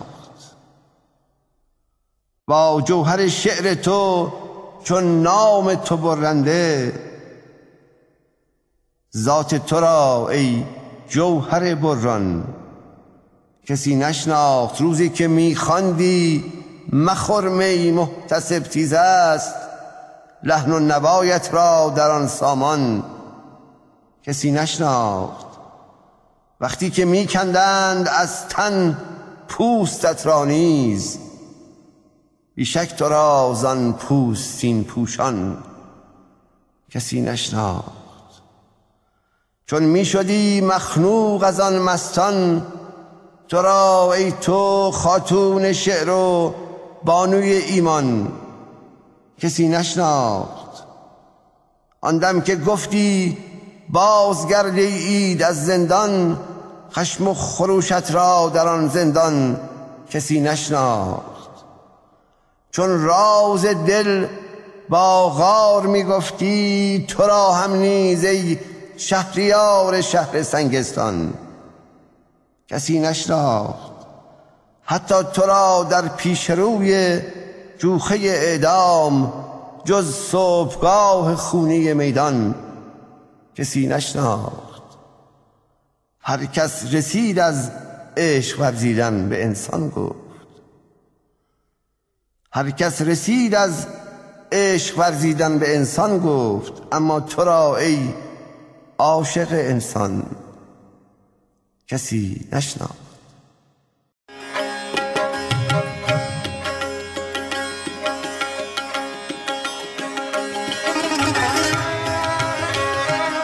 آشپزی با عشق. سلام دوستان عزیزم در رادیو نماشوم. وسی هستم با برنامه آشپزی با عشق. هفته گذشته خبردار شدیم که نجف دریابندری فوت کردن. به همین خاطر برنامه امروز رو اختصاص دادم به معرفی کتابی از ایشون. کتاب مستطاب آشپزی از سیر تا پیاز نوشته نجف دریابندری با همکاری همسر هنرمندش فهیمه راستگار هستش. نجف دریابندری زاده یک شهریور 1368 و در گذشته به تاریخ 15 اردیبهشت 99 در تهران مترجم و نویسنده معاصر ایرانی بود. به جرأت می‌تونم بگم که تعلیف این کتاب وزنه پربهایی بود که به تاریخ مکتوب آشپزی ایرانی افزود. نصر کتاب شیوا و روان هست و دقت نویسنده در انتخاب و جمعوری دستبندی اطلاعات سخاوتمندانه و دقیقه. نجف دریابندری شف نیست اما انسان دقیق و قابل اعتمادی است که آشپزی سرگرمی و آشپزخانه آزمایشگاه اوست. او به واسطه حرفه مترجمی هنر استفاده از زبان برای انتقال معنی را به خوبی می‌شناسه. و در این کتاب تمام اونچه رو که جمع آوری کرده و خونده با افزودن تجربیات خودش و با نظم خاص یک نویسنده آگاه به رشته تحریر درآورده و مجموعه ارزشمندی رو برای خواننده های علاقمند به هنر آشپزی فراهم کرده.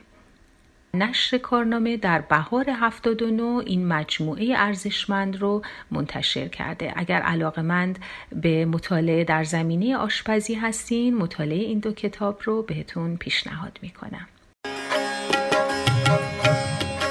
دوستان لازم هستش که سال تولد نجف رو تصحیح کنم و عذرخواهی کنم بابت این اشتباه. سال تولد ایشون 1308 هستش که من به اشتباه 1368 خوندم.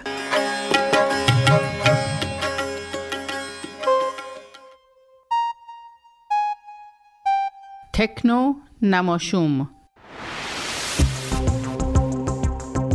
سلام می کنم به همه شنوندگان عزیز. من فاطمه کشوری و همکارم محمد رضا در یک برنامه دو قسمتی می‌خوایم به مسابقات علمی و تکنولوژیکی که در استان اونتاریو برای بچه های سنین 10 تا 15 سال برگزار میشن صحبت بکنیم. ما فکر می‌کنیم به خصوص برای پدر مادرهای ایرانی این مسئله اهمیت زیادی داره که فرزندانشون در زمینه علم و تکنولوژی پیشرو باشن و اونها رو تشویق بکنن تا در این مسابقات شرکت بکنن. این مسئله برای دانش آموزانی که استعداد علمی بالایی دارن بیشتر احساس میشه.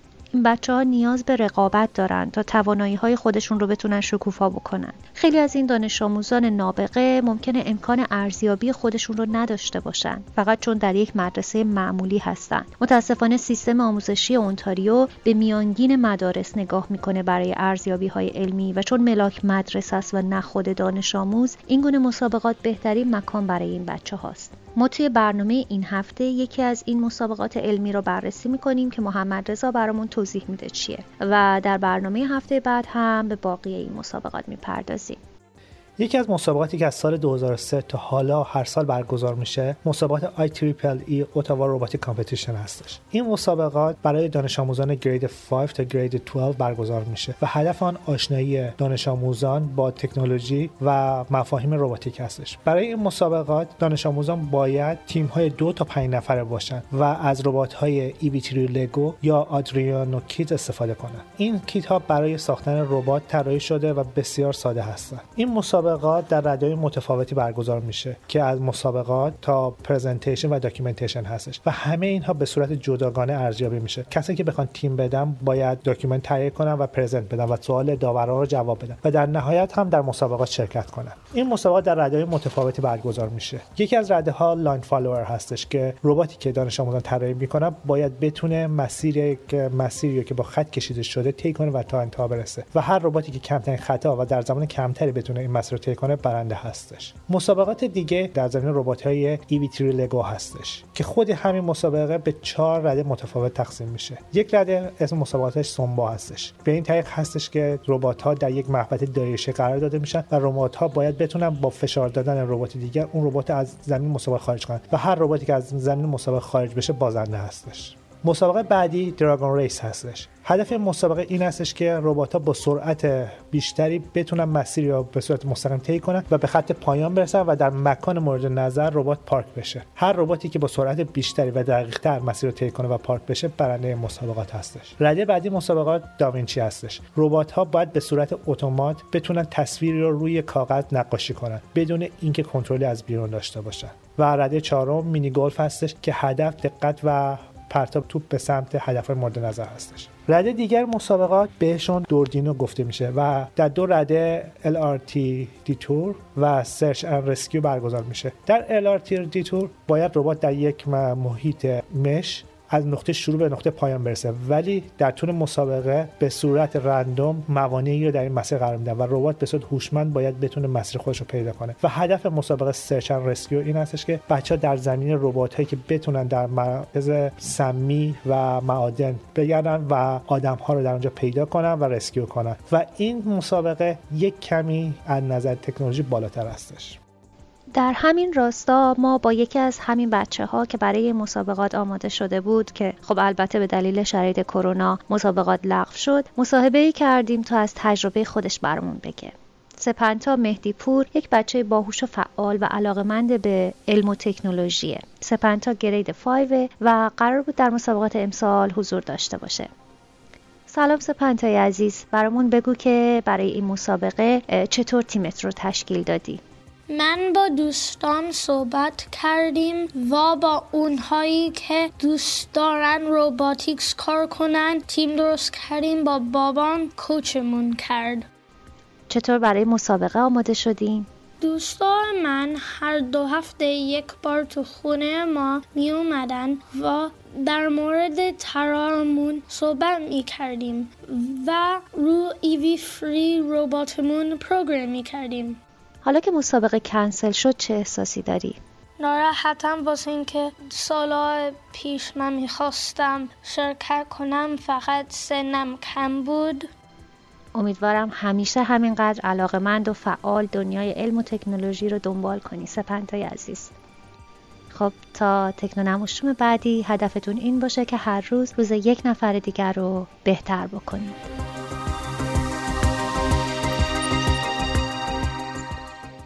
خب دوستان با قسمتی دیگر از خاطرات علم 976 مین برنامه نماشوم رو به پایان می‌بریم. امیدوارم تا نماشوم بعدی تندرست و شاد باشید. شبتون خوش.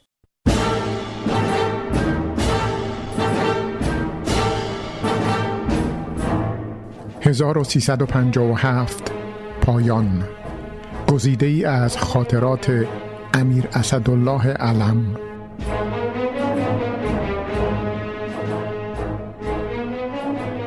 سهشنبه 28 شهریور 1351 ضمنا سفیر گفت روزی که شرفیاب بودم شاهنشاه فرمودن پولهای خودم را که از معاملات گرفتم برای ایام پیری در بانکهای انگلیس خواهم گذاشت معنی این فرمایش چه بود؟ چون قبلا شاهنشاه مذاکرات با سفیر را به من فرموده بودند گفتم معنی این فرمایش همایونی این بود که شما که می‌گویید یعنی روزنامه های شما می نویسند که در معاملات ارتش فساد هست من حسه خودم را در بانک های انگلیس پیش شما خواهم گذاشت. آخه چطور ممکن است در این معاملات فساد باشد؟ وقتی که معامله دولت به دولت است. مگر آنکه دولت شما فاسد باشد. خیلی خجل شد. گفت واقعا منظور شاهنشاه این بود؟ گفتم صد درصد همین بود. گفت گزارش بدهم؟ گفتم بده.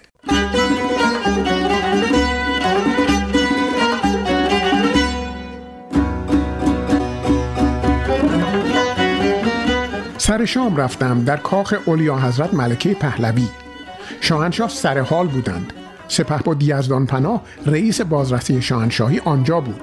صحبت از رضایت مردم بود که مراجعات به بازرسی شاهنشاهی خیلی کم شده است. پس مردم راضی هستند. من به شوخی گفتم ممکن است دیدن اثری ندارد دیگر عریضه نمی‌دهند نه شاهنشاه و نه یزدان پناه خوششان نیامد. ولی من این شوخی را مخصوصا کردم که شاه را به اشتباه نیندازند.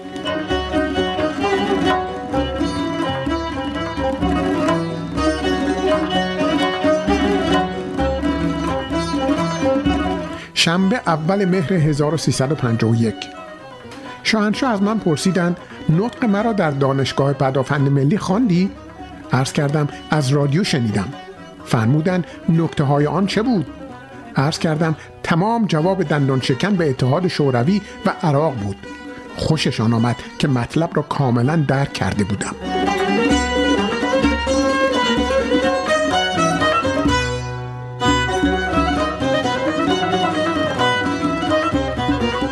یک شنبه دوم مهر 1351 بعد کارهای جاری را عرض کردم. مرخص شدم. سه ساعت هم در منزل بودجه امسال دربار را رسیدگی کردم که چجور به تصویب برسانم. بودجه ما فقط 75 میلیون تومان است و شاهنشاه سختگیری می‌کنند و پروبالش را می‌زنند که صحیح نیست بودجه دربار بزرگ باشد. واقعا شاه ملاکه است. با این همه زحمت که برای کشور می‌کشد چه نکاتی را توجه می‌کند؟ افسوس که ما اطرافی ها تا اندازه ای در اثر تمعکاری به حسن شهرت شاه لطمه می‌زنیم.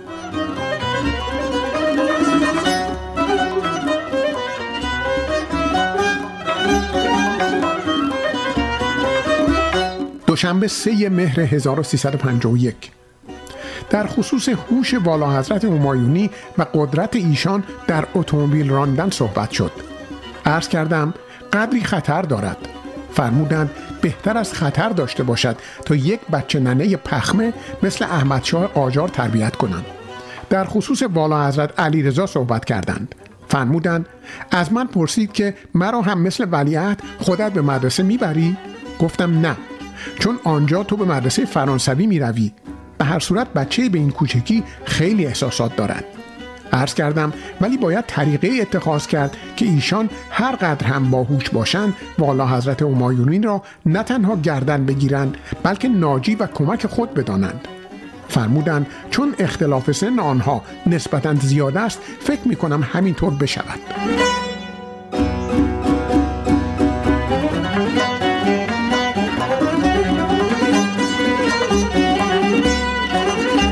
سهشنبه چهار مهر 1351 بعد بودجه دربار را عرض کردم و به زحمت زیاد این بودجه مختصر 100 میلیون تومانی را به تصویب رساندم یعنی دربار و بیتوتات با هم.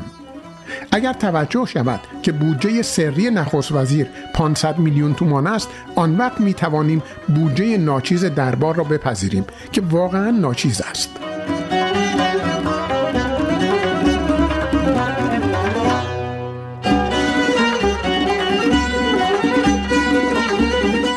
چهارشنبه پنج مهر 1351 گله اولیا حضرت ملکه پهلوی را در قبال بخشنامه من عرض کردم که باید وقتی شمال تشریف می‌برند پول هتل را که متعلق به بنیاد پهلوی و وقف است بپردازند.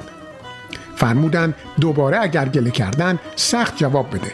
این هتل ها و سهام کارخانجات و غیره یعنی تقریبا 90 درصد ثروت خود را شاهنشاه ده سال قبل وقف بر امور خیریه فرمودند که حالا خیلی هم بزرگ شده است. در حدود 100 میلیون دلار می شود. آن وقت من رئیس املاک پهلوی بودم و این کار بعد از تقسیم املاک اختصاصی صورت گرفت. شاه واقعا دریادل است. من گمان نمی کنم چنین پادشاهی هرگز ایران به خود دیده باشد.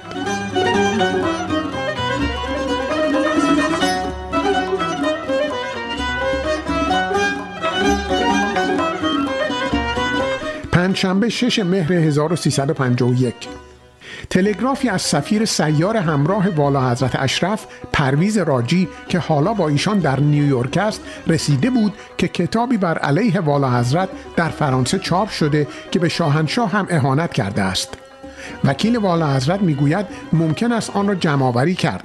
چون در خصوص قاچاق والا حضرت صحبت کرده و چون ما در همین خصوص به علت دروغ بودن مطلب لوموند را محکوم کردیم این کتاب را هم می توانیم جمع کنیم و ضمنا گفته بود ناشر خود لوموند است. من در عریضه هم اظهار نظر کردم که بهتر است اعتنا نکنیم. چون برفرض موفق شویم کتاب را حالا جمع کنیم خیلی بیشتر باعث شهرت آن می شویم.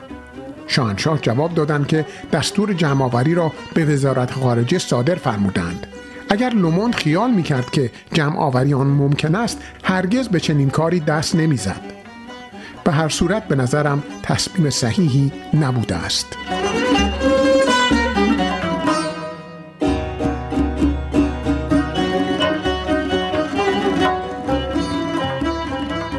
جمعه 14 مهر 1351 با اینکه جمعه است ولی چون در متن قانون افتتاح سالیانه مجلس روز 14 مهر ماه است شاهنشاه امروز مجلسین را بعد از تعطیل تابستانی افتتاح فرمودند.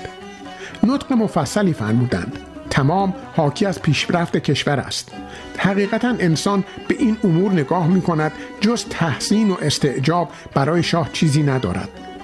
در مجلس سنا یک لوحه گذاشته بودند که کوروش هم مجلس سنا داشته و آن را مهستان مینامیده. شاهنشاه آن را پرده برداری کردند. بعد از نطق شاهنشاه به اتاق مخصوص شاه در مجلس سنا آمدیم. شهبانو ایراد کردند که این که تمام تعریف بود چرا معایب را نگفتید؟ شاهنشاه با خنده فرمودند این همه پیشرفت را می‌گویم تازه بم میترکانند. وای به وقتی که خودم بد بگویم. منظور از بمب ترکاندن خرابکارها هستند. بعد فرمودند شهبانو خیلی انقلابی شده اید. کار که به دست شما افتاد بیایید نطق انقلابی بکنید و معایب را بفرمایید و کشور را هم اداره بفرمایید. حالا شما که اینقدر انقلابی شده اید چطور امروز این همه زیورالات و نشان انداخته اید؟ شهبانو با آنکه فرمایشات شاه تمام شوخی بود ولی چون در حضور رؤسای مجلسین و نخست وزیر و من بود قدری ناراحت شدند.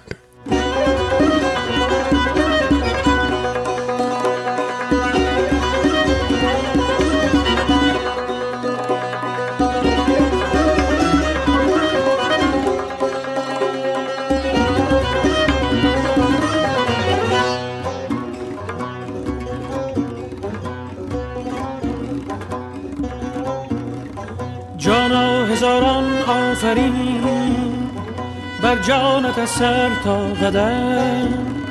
جانا هزاران آفرین بر جانت سر تا قدم. سانع خدایی کین وجود آورد بیرون از عدم.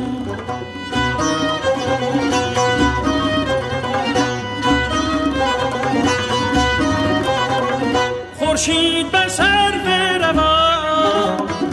هرگز ندیدم در جهان خورشید بر سر روان هرگز ندیدم در جهان وصفت نگنجد در بیان نامت نیاید در قلم نامت نیاید در قلم.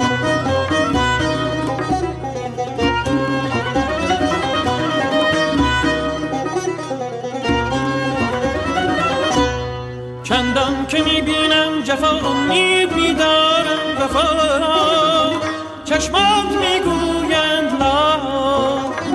ابروت می‌گوید نه. چشمات می‌گویند لا. ابروت می‌گوید نه.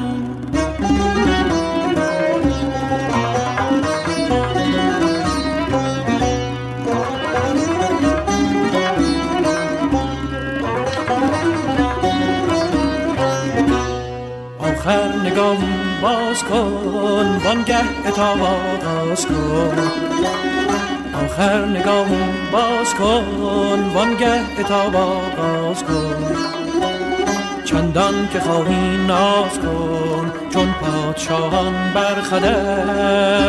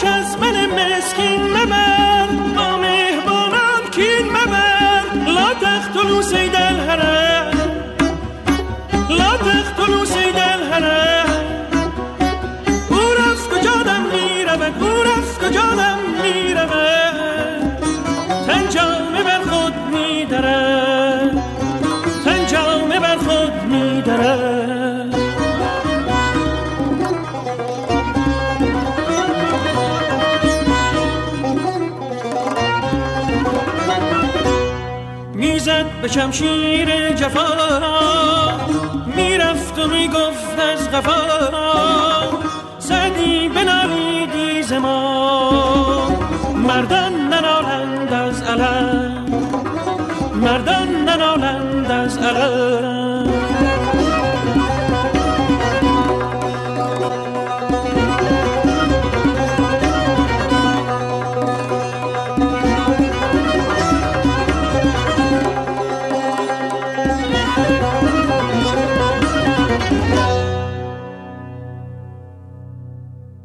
قطعا شما هم به خاطر میارید لحظه هایی رو که بعد از یک مشاجره و جر و بحث طولانی و خسته کننده با همسرتون یا با فرزندان خردسال یا نوجوانتون از حفظ این رابطه زناشویی یا تربیت فرزندانی شاد، موفق و سالم ناامید شده باشید.